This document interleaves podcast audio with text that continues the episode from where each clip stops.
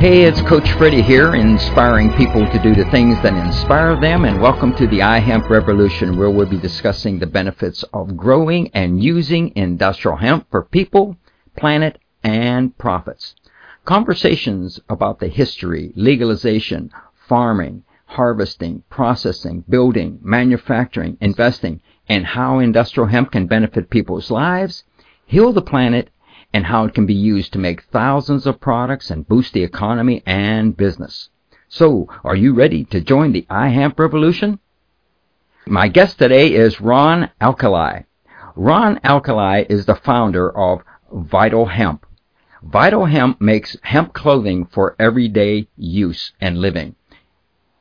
They introduce people to superior qualities of hemp by producing the most comfortable, healthy, and sustainable hemp clothes possible. They share a common vision of the world where they choose the best solutions for everyone, all living things, including our living planet and Earth. They are part of a growing understanding of the value of hemp as a sustainable source of so many common use items and materials, not just clothing and paper and food, but building materials and bioplastics. Vital Hemp envisions a world where people wear comfortable, affordable, high quality hemp clothing, loving it because it looks and feels so good, and it's good for people, the planet, and the environment too. So, Ron, welcome to the iHemp Revolution. Well, thank you for having me on your show. Ron, can you give us just a little bit more background on yourself and how you started Vital Hemp and just why industrial hemp? Sure. So, um, I'm the eldest of three. I grew up in Pacific Palisades. My father uh, was an immigrant from Bulgaria and a scientist and a quantum physicist and helped develop night vision um, here in the aerospace industry. Uh, uh, my mother was um, the daughter of a Polish immigrant who went to Mexico, and she grew, was born and grew up in Mexico. Um, and uh, they met here in Los Angeles and started a family. Um, they always valued education, so they sent me to good schools. Uh, I, I went to Brown University and graduated well, and would have gone to law school um, probably. I took the LSAT and did very well, but I I I uh, worked in a law firm, and I thought, you know, I don't want to work in a life um, where I start to say subsequent to instead of after. And um, I didn't like that uh, law was so much based on prolonging conflict rather than resolving conflict in the quickest, most expeditious way possible. So, and I and I really loved literature. So I went to graduate school of literature at UC Berkeley. I, I my master's in in creative writing and my PhD in English and American literature with an emphasis in film history. I taught literature writing and literature and film history for 10 years at UC Berkeley, San Francisco State, uh, and then I moved to Los Angeles and I taught at AFI and Loyola Marymount, as well as some other uh, shorter stints in the entertainment industry and I worked in the nonprofit world for about three and a half years for the Children's Nature Institute. Um, and and then kind of on a lark, I stopped into a hemp store on a road trip uh, north in San Luis Obispo, um, and uh, encountered for the first time back in 2002 hemp clothing, and I bought a shirt um, and fell so in love with it uh, that I looked for hemp clothing when I returned to Los Angeles, and lo and behold, found that a hemp store had recently opened here and I went in, and it was kind of a parody of a hemp store, you know, with the obligatory picture of Bob Marley and the uh, plastic marijuana leaves hanging around the perimeter of the store, but and the stone donor behind the glass case full of bongs, and the you know the ratty couch, and the smelly dog, and the homeless guy camped out on the couch, and and and you know the whole place reeked of weed, of course, and but there were beautiful hemp clothing, uh, uh, hemp clothes around the perimeter of the store, so I bought some things and and then I returned the next day. I bought some more and returned the next day and bought some more and said something like, uh, "This stuff is so great. I just have this fantasy of sharing it with the world." And it's one of those idle comments that you make when you really like something and you want to share it with people.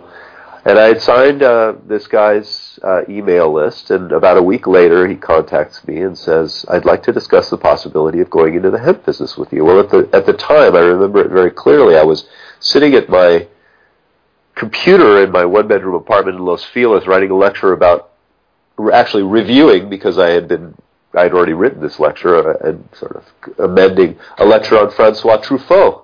And I had already had the experience several years before of standing at the lecture at the lectern and lecturing about some great film historian and thinking, "Wow, I'm 35 years old. I am standing in front of a class of 125 film majors. I have a lavalier mic. I have a podium. I have a projectionist. I have three TAs, uh, and here I am giving this lecture." And this is pretty much the same lecture that I'll be giving every year for the next 30 years until I retire, um, with the possibility of changing films. But, but Francois Truffaut will always be a part of film history.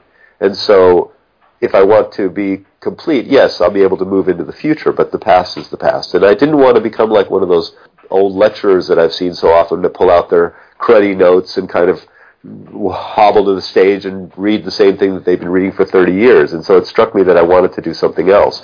And really, uh, what I wanted to do was for the environment. My, my father always told me when I was wondering what to do with my life, he said, Ronnie, don't think so much about what you want to do.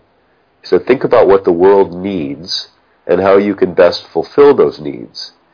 Well, right after college, I thought, oh, I don't, I, I, may, I think that the world needs literacy and it needs critical thinking and it needs to know how to write better and and I think it needs to be uh, to to read good stories and to be told good stories and to understand them and to appreciate them. So I went into literature and I was in literature and film history for ten years, but somewhere along the line, I even though I had been aware of global warming for a long, long time, somewhere along the line that became much more evident, not just global warming, but all the ways in which we were devastating our environment.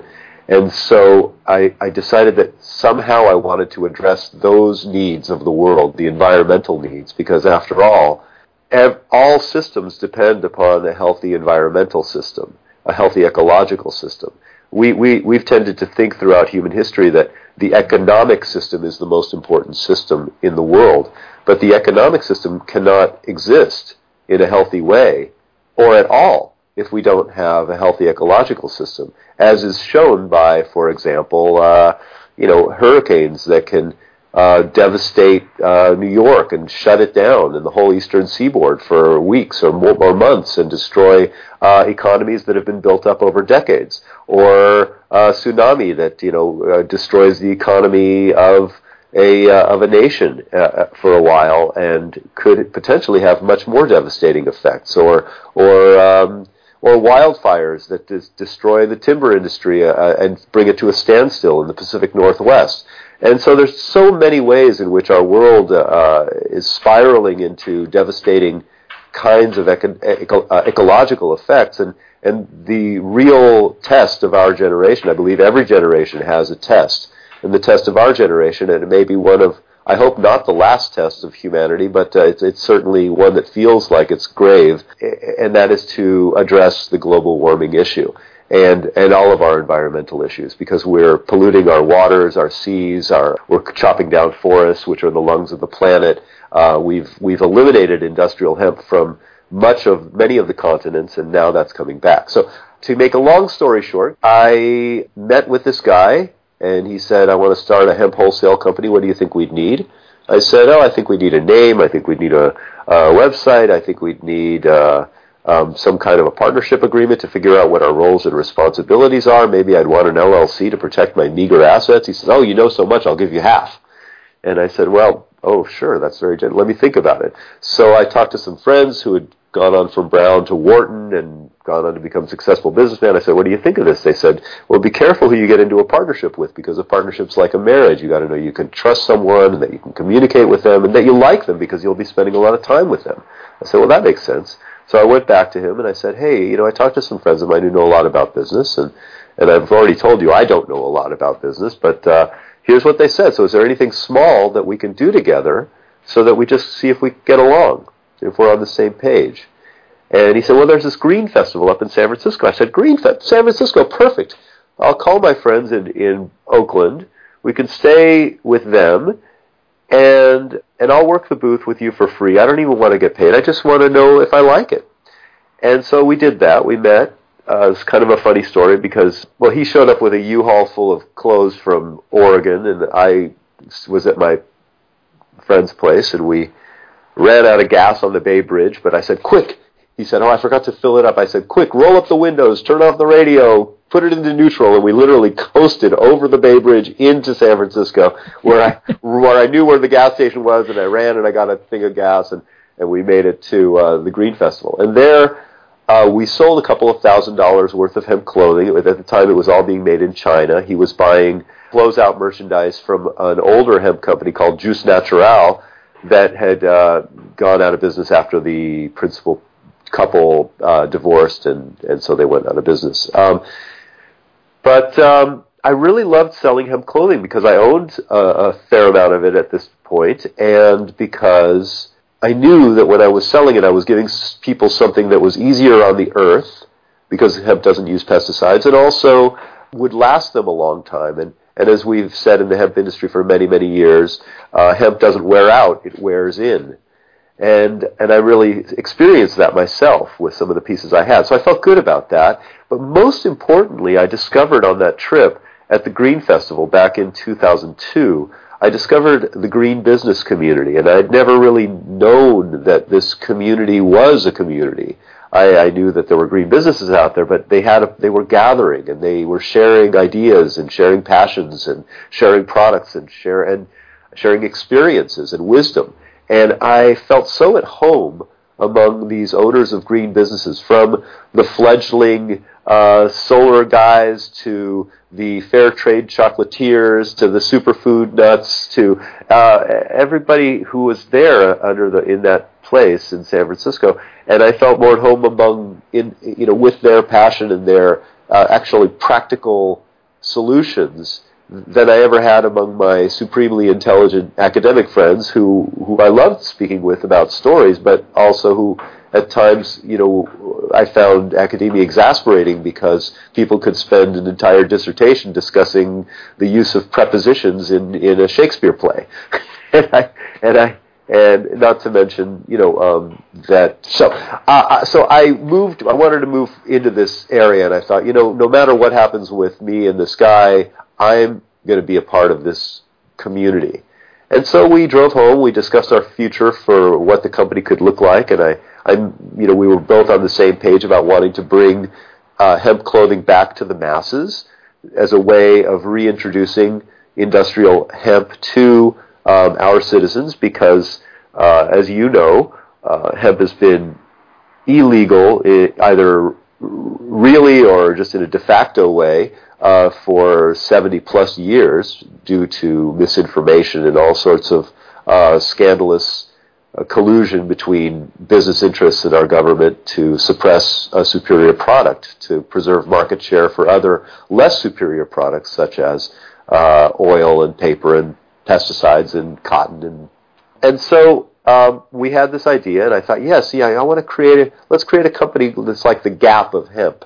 It's just uh, accessible, fashionable, cool. Back, I mean, this was when the Gap was a little cooler back in 2002, and that was it. And so we, I invested a little bit of money, and he invested a little bit of money, and we bought more goods. And I was out on the road selling stuff, and and he uh, would pay the wholesale margin from his store back into the uh, into our account and keep the retail margin, and then um, after a few months, he kind of got back on his feet. When I met him, I, I learned soon that he had a three-day notice, and I talked to his landlord, and we kind of addressed a few things. I helped him out there, but I didn't really want any part of the store. Was, we were just building this wholesale thing. Well, he got kind of back on his feet, and then he stopped talking to me. And and I thought, oh, you know, we're partners. We have to talk. What's going on? And then we received a, a bunch of, and we've been talking about names for the brand. And he was coming up with stuff like Super Green Hemp and um, and one day he says, um, "What about Ital?" And I said, "Ital, huh?" He says, "I'm really excited about Ital." I said, "Well, what does it mean?" He said, uh, "It means natural fiber in Jamaican." And I said, "Ital, Ital. I like the sound of that." Um, I'm not sure that the masses are going to get that reference.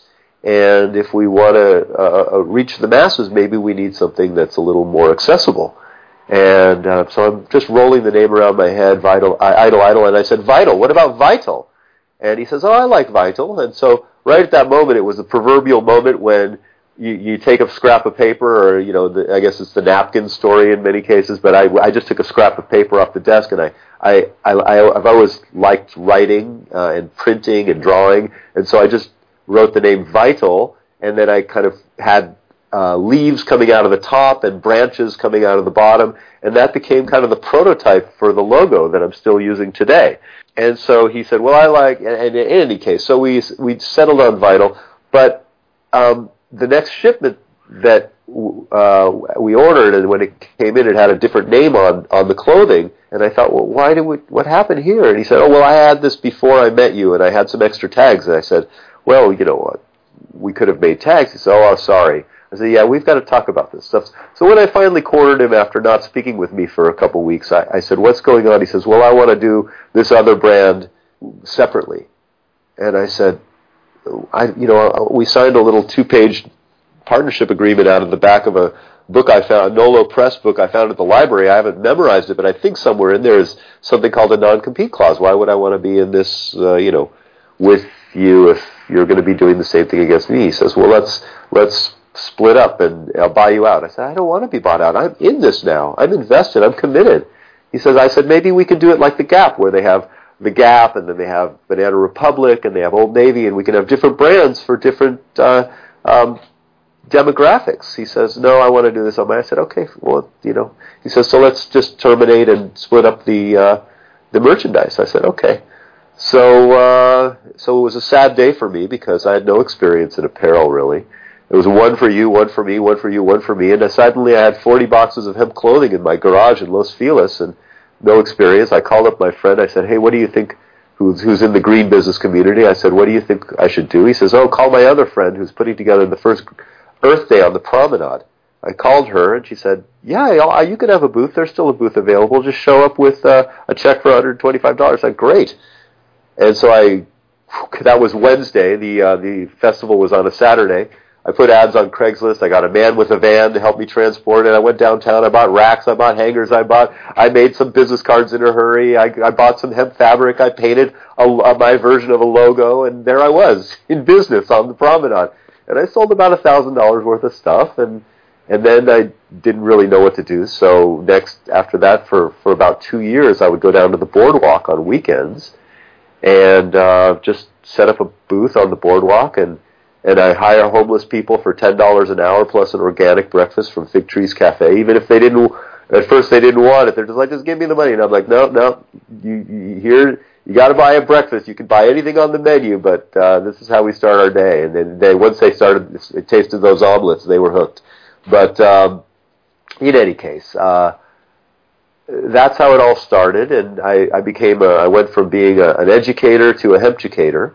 Little by little, um, I just wasn't so satisfied with the styles that were coming in from China.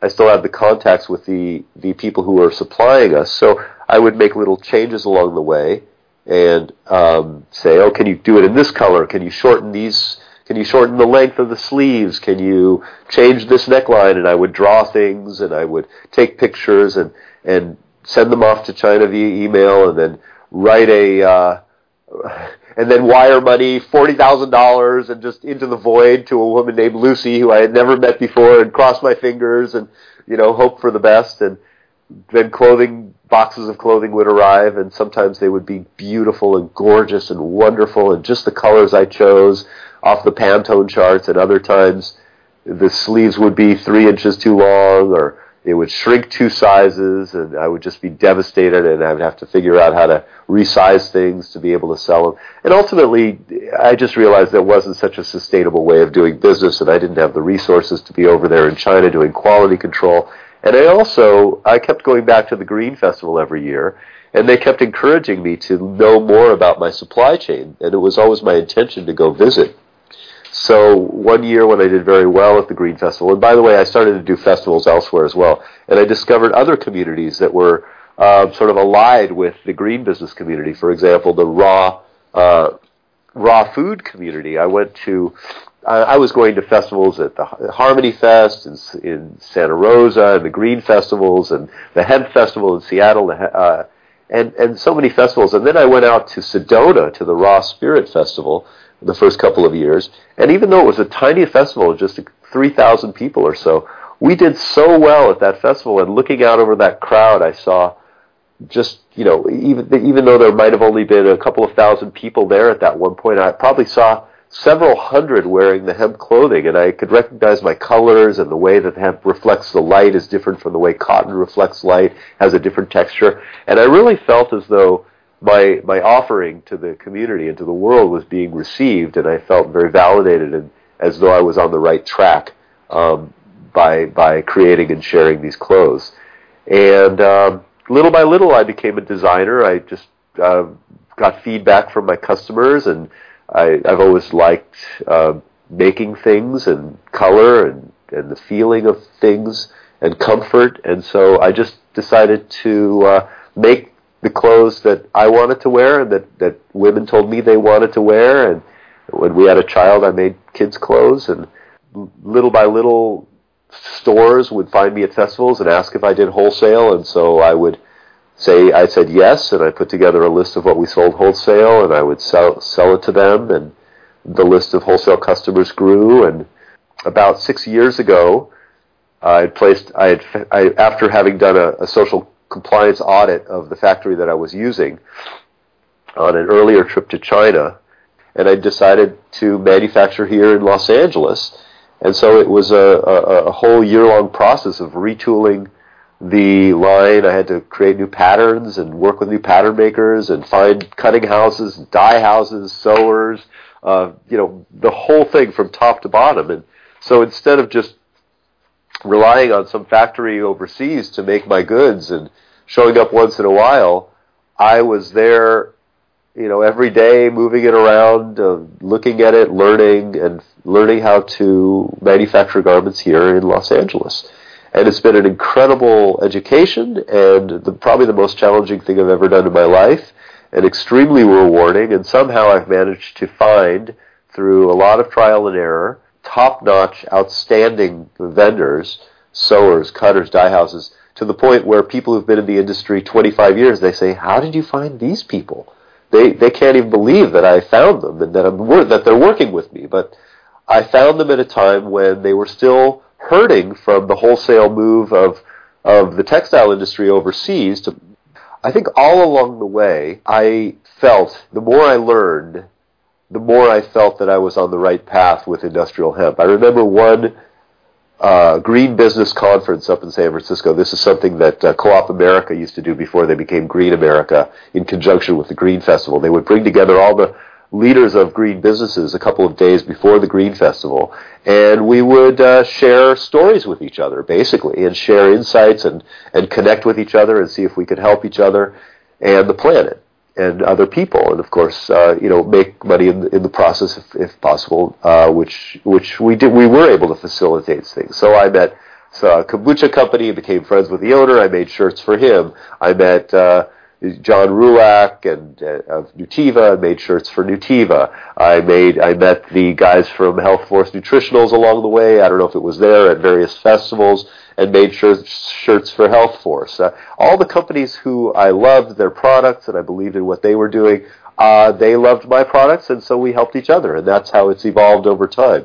Lately, I've made shirts for Organic India, which is a uh, Tulsi tea company, and they make other kinds of herbs of totally organic, really great company. Love them, and they sponsor our parties with tea and and Imlakesh Organics is another company that superfood company. We make shirts for them and, uh, and have become friends with them. So in any case, at, at one of these green business conferences, there was a woman from the International Women's Health Organization who gave. She was the head of that organization. She gave what I think was probably the most affecting uh, PowerPoint presentation I've ever seen. It was all about um, how cotton, uh, uh, the, the health effects of cotton in the third world, where it's primarily grown these days, because it's so depleted our North American soil that we can't even grow cotton in most places of America now because it's just depleted our soil. So the cotton industry has moved on to other places with more fertile soil, typically in the southern hemisphere. So this woman was saying, well, the cotton is so pesticide intensive, and I knew this, but I'd never actually seen it, uh, you know, in slides. It's just caked on these plants. And what happens is that when the wind blows through, it blows off into the rivers and streams where communities, you know, they, they so it, it creates, you know, uh, abnormalities in fish and, and birth defects in in children and, and lung disease in in women who are mostly the ones staying at home, but in and, and so these health effects just mount throughout communities, and it's all because of the cotton industry. And I, I saw that, and I thought, you know, I'm on the right track. And then the more I learned about hemp, not only all of its uses, but in particular with relationship with relation to global warming, I just more and more feel like it's a, a, a very, very important part of the solution. Um, one of the facts that I learned uh, recently is that for every ton of hemp that we harvest on the planet, it sequesters 1.62 tons of carbon dioxide. So it's a very carbon negative crop. Um, so that's what we want. We're spewing so much uh, carbon into the atmosphere. We want crops that are very biodense, and hemp is a very, very biodense crop. It's it's the most uh, uh, biodense agricultural crop that we can plant. It grows 12 to 20 feet high. It, it, it grows 60 to 200 plants per square meter. You can't even walk through a field of hemp. It's so dense. If it's uh, especially certain varieties. But in any case, um, I, I've just learned more and more about hemp, and I uh, continue to share my knowledge, and I feel like it's a, a very important part of the solution. We opened a hemp store uh, many years ago. It was a small store, and I would do farmers markets on weekends and educate people there. And then about five years ago, after moving the line to Los Angeles and having a baby at the same time, I, I, I opened a, a larger hemp store on Main Street in Santa Monica that's kind of our home base and where we meet people from all around the world and share our clothing and ship our wholesale orders and ship our e-commerce orders and and uh, where we conduct business. Fantastic story, Ron. I want to thank you for being a guest on the iHemp Revolution. You can reach Ron at his website, vitalhemp.com, and his email is ron at vitalhemp.com. I want to thank all our listeners for tuning in today and make sure that you subscribe to the iHemp Revolution podcast on iTunes and give us a review. Uh, go to facebook.com forward slash iHemp Revolution, like us and tell your friends and help spread the word about the iHemp Revolution on Twitter and LinkedIn and all the social media and how in using industrial hemp can benefit people, heal the planet, and provide long-term profits. This is your host, Coach Freddie, inspiring people to do the things that inspire them, and thanks for joining the iHemp Revolution.